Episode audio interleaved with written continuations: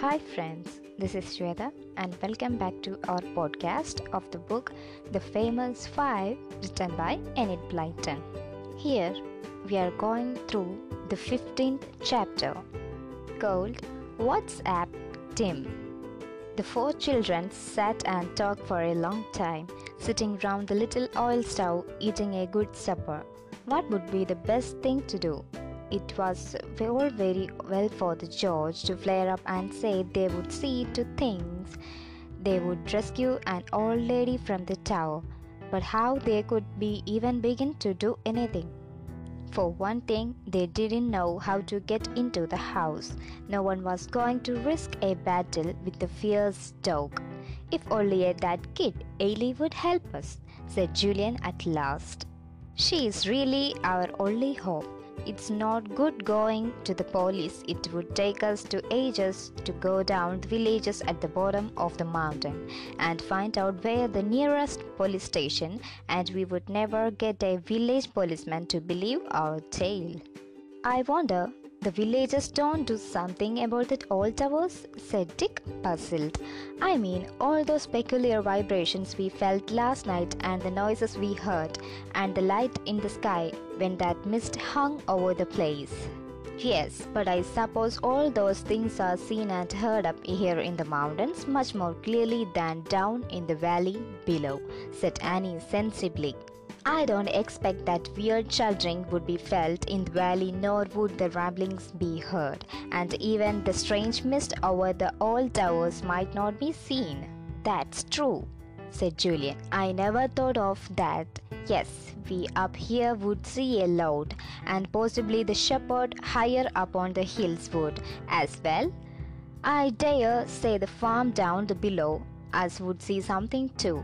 Well, we know they did, because of Morgan's behavior to us tonight.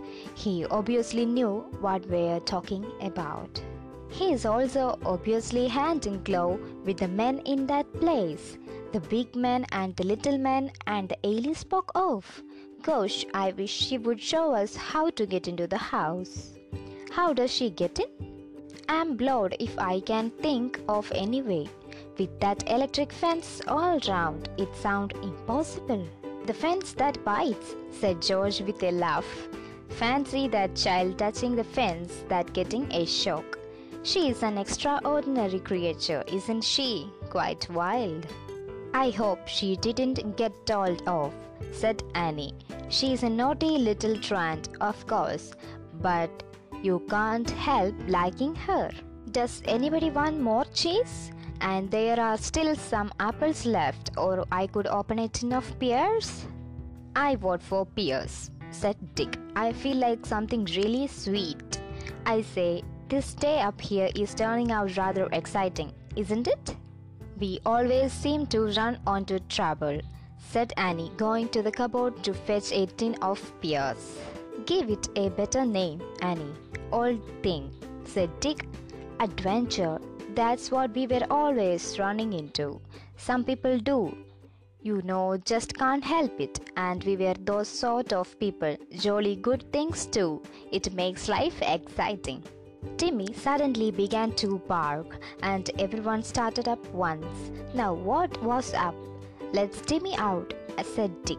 With all these funny goings, I feel as if it would be just a won't tell Tim to examine anyone coming by here at night.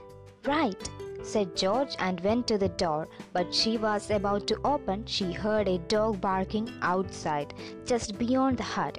She swung around. I'm not letting Timmy out. That might be Morgan with his dogs. I seem to recognize that deep bark. Someone's coming by, said Annie, half scared. My word, it sees Morgan. So it was. He passed by the window, and they saw a great shoulders and head bent against the wind as she went upon the hill. He didn't even glance at them, but the 3 dogs who were him began to bark furiously as they sensed another dog into the hut. Timmy barked back furiously too. Then all was very quiet. Morgan had gone by and the dogs with him. Phew, I'm glad you didn't let Tim out, as I suggested, said Dick. He would have been torn into pieces. Where do you suppose Morgan going? Asked Annie. It's funny, he should be going up the hill, not even in the direction of the old towers. Probably going to talk to the shepherds, said Julian. He's rather than the hill with his sheep. I say, I wonder if he is in too. Oh no, said Annie, he is good. I could feel it in my bones. I can't imagine him mixed up with the gang of any sort. Nobody could. Of course, they had all liked the shepherd, but why else would Morgan be going up to him all this time of the night? He might be going to tell him what we know too much, suggested Julian. He might ask him to keep an eye on us. Or he might be going to complain of Aily and her doings inside the grounds of the old towers, said Dick. Goodness, do you suppose that kid will get into trouble because we told Morgan about her and gave him a bit of paper she found? They all stared at one another in dismay, and he nodded soberly. Yes, it is. Of course, Aily will certainly get into trouble over this. Oh, why we think of telling Morgan that we know? Poor little Aily. They all felt uncomfortable about Aily. They liked the wild, otherworldly little creature with her pet lamb and little dog. Now, what would happen to their thanks to them? None of them felt like playing cards just then. They sat and talked, wondering if they would hear Morgan coming back. They knew Timmy would bark if he did. Sure enough, he began to bark about 8:30 and made them all jump. That will be Morgan coming back, said Julian, and they watched the window to see his head and shoulders would pass by again. But they didn't. Neither did any dog bark outside. Then George saw Timmy was sitting with her ears picked up and his head on one side. Why, and if he could really hear something, why didn't he bark again? She was puzzled. Look at Tim, she said. He heard something, and yet he's not barking, and he doesn't look very worried either. What's up, Tim? Timmy took no notice. He sat there listening intently, still with his head on one side. What could he hear? It was most tantalizing to the others because no one of them could hear anything at all. The countryside seemed to be absolutely quiet that moment. Then suddenly, Tim jumped and barked joyfully. He ran to the door and went, scraping at the bottom of it with his paw. He looked back at George and barked again, as if to say, "Back up, open the door." Well, dear Dick. Dick was surprised. What's up, Timmy? Has your best friend come to call? Shall we open the door, Julian? I will go, said Julian, and went to open the door cautiously. Timmy leaped out at once, barking and whinnying.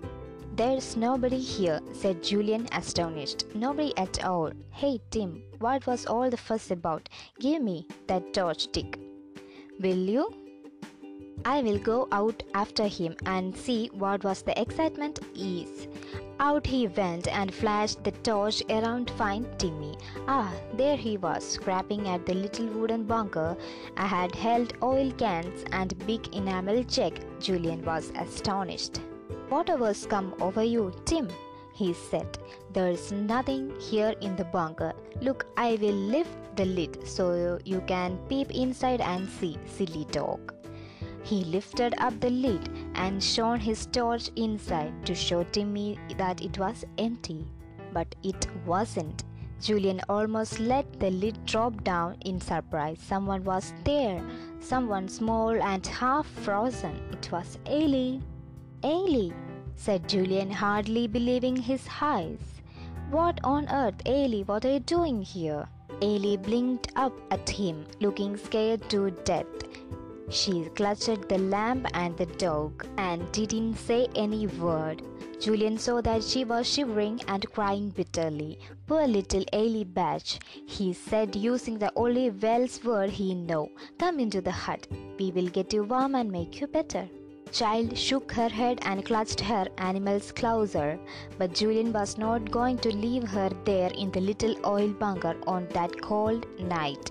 He lifted her up, animals and all, and cuddled her.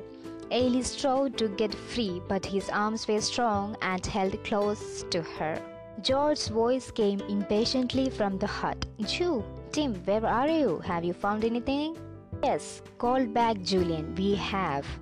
We were bringing it along. It's quite a surprise." He carried the shivering child into the hut, and the others stared in the utmost astonishment. Aily, a cold, forlorn and miserable little Aily, pale and shivering, and the lamb and the dog too.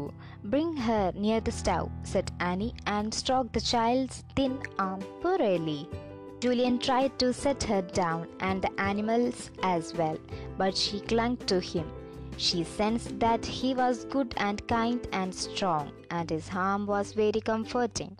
Julian sat down on a chair, still holding the little creature closely. The dog and the lamb slid off his knee and ran sniffing round the room. She was in the oil bunker out there, she and the lamb and the dog, he said, all cuddled up together, partly hiding, I should think, and partly for shelter. Maybe she slept there before, with these two. Isn't she a poor little mite? She seems very unhappy. Let's give her something to eat. I will make some hot cocoa, said Annie. George, get some bread and butter and cheese for her. And hadn't we better get a lamb and dog something too? What do you give lambs? Milk out of a bottle, said Dick. But we haven't got a feeding bottle. I dare say it will lap milk. Good gracious, the thing that happens here. Aily felt warm and comforted in Julian's arm. She lay there like a little animal, too cold and tired to be scared. Julian was glad to hold her and comfort her. Poor little thing. What had made her come to this long way so late at night? She must have gone home with her mother, he said, watching the little dog hobnobbing with the delighted Timmy, and probably got a good telling off and was shut up somewhere.